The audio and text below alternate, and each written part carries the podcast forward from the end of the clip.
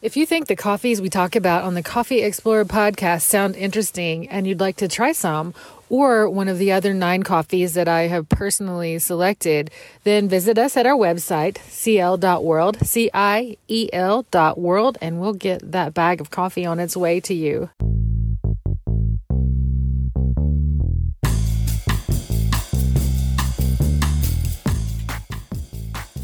Hello, hello, everyone, and welcome to the Coffee Explorer podcast.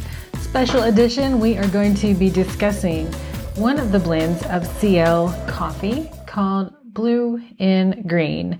And this blend is actually named after one of the most famous songs by, by Miles Davis on his most popular and famous album of all time, Kind of Blue. So, as it relates to naming this coffee blue and green, it's definitely a simple homage to Miles Davis and Bill Evans and modal jazz in general. So, it's a really wonderful coffee, and I designed this blend note that word to be a very uh, balanced, clean breakfast blend medium roast, doesn't punch you in the face, a really smooth, sweet, perfect coffee. My cupping notes include uh, toasted hazelnut, cranberry, and it's a silky coffee, a creamy, medium bodied coffee. It is complex in that it does have other flavor notes, very caramelly, caramelly, and has some buttercream in it. Clean, bright, acidic fruits. And when I say cranberry, because it's like sweet and tart at the same time, like like a, a pear.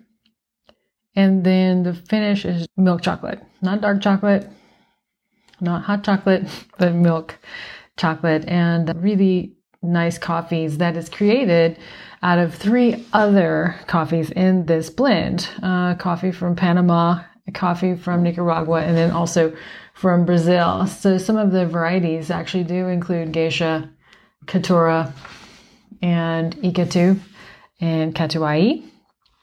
And I want to talk a little bit about the Nicaraguan coffee in this blend. It comes from a farm called La Hammonia and it's from Selva Negra in the center of Nicaragua. And it's a really cool farm and an eco lodge that was started by this lady, Mausi Kuhl.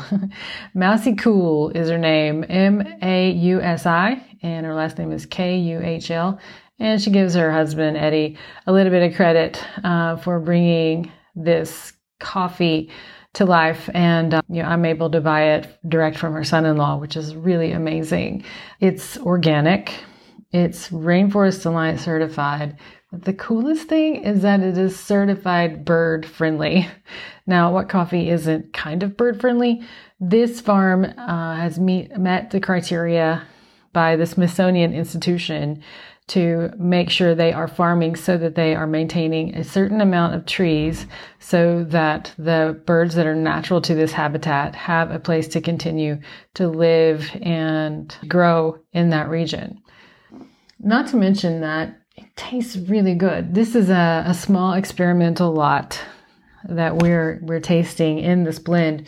It's a natural Nicaragua, which again is kind of unusual. And if you've listened to the Coffee Explorer podcast before, you know I am a big fan of natural coffees. Like I said, I think that this Nicaraguan brings a lot to the table with some slight earthiness, body, uh, a little bit of that that fruitiness from the natural processing.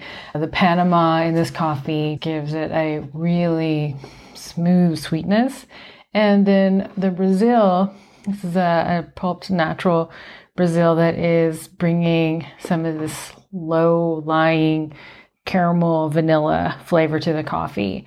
And I was thinking about you know, blends. It's just sort of one of those things that a consumer might not really notice. For example, Dunkin' Donuts house blend or house coffee is always the same.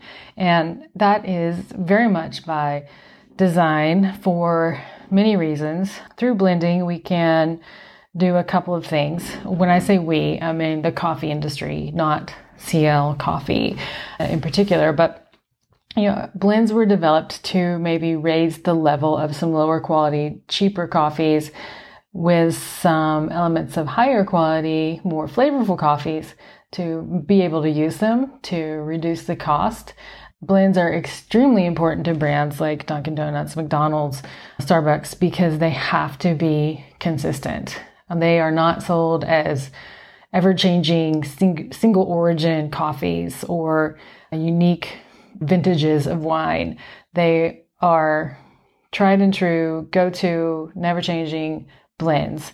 And the coffees within those blends often do have to change for the reason I alluded to. A single origin vintage 1989 wine is going to taste different from this, this the same wine from the same land that's five years older or five years younger.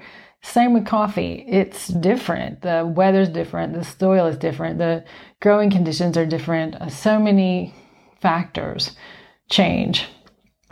And to maintain the blend, we might have to plug some coffees in and out. Uh, for example, the Brazil I mentioned in this blue and green blend is, you know, it brings sweet caramel flavor to the coffee. If for some reason I couldn't get this Brazil, or when I tasted the, the upcoming harvest, it wasn't sweet, Perhaps it had no rain and the beans were smaller and more intense. I would go looking for another coffee. For example, maybe something from the Santander or northern region of Colombia. These coffees tend to be milder and slightly heavier bodied and have more of that caramel versus a, a chocolatier coffee from Guatemala or a brighter citric coffee from Costa Rica.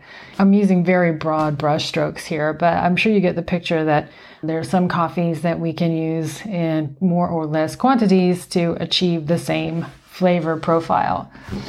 You know, look around your kitchen. I was trying to think of some other items that we consume that we want to be the same blend. Like think of your favorite salsa.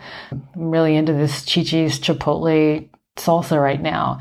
And as we all know, tomatoes vary wildly from early in the year to late in the year. Chi-Chi's has got to do something to make sure that salsa is always the same. So maybe they're sourcing tomatoes from different parts of, of the world even to make sure that those tomatoes are the same.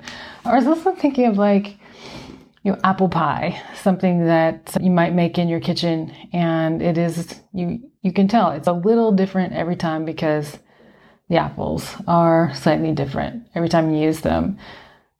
There are many other examples of, you know, ideally because of blending, as a consumer, you're not picking up on that your flour is a little bit different from last time.